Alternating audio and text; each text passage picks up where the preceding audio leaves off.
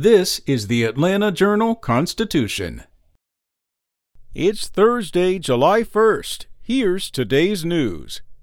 It's over. The 15 month state of emergency in response to the coronavirus pandemic ended yesterday.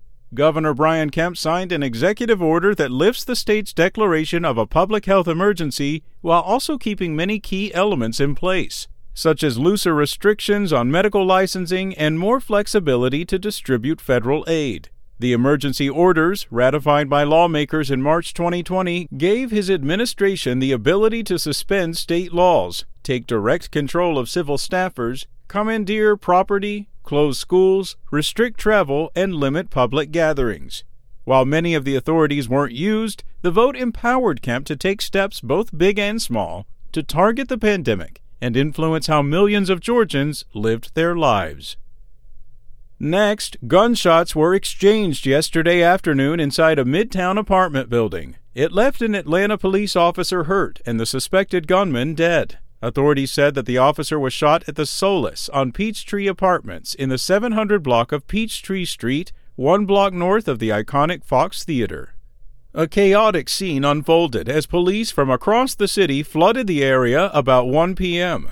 Atlanta Mayor Keisha Lance Bottoms said two officers were ambushed while responding to a report of a shooting on the building's eighth floor. Officials said that police returned fire, killing the suspect. Atlanta Police Chief Rodney Bryant said that the wounded officer was shot once in the face and was carried outside by his colleagues. He was listed as stable late yesterday afternoon. In other news, Georgia's new voting law goes into effect today, requiring new forms of ID for absentee voting, tighter ballot request deadlines, and changes to early voting. Parts of the law will have an immediate impact on two state house runoffs after early voting already began this week. But requirements for absentee voters to submit a driver's license number or ID documents won't be used in the runoffs because those races began under previous election rules. The bigger test of Georgia's voting law will come in November during higher turnout contests for Atlanta mayor and in cities across the state. And the Cobb County School District is under special review by Cognia, its accreditation agency.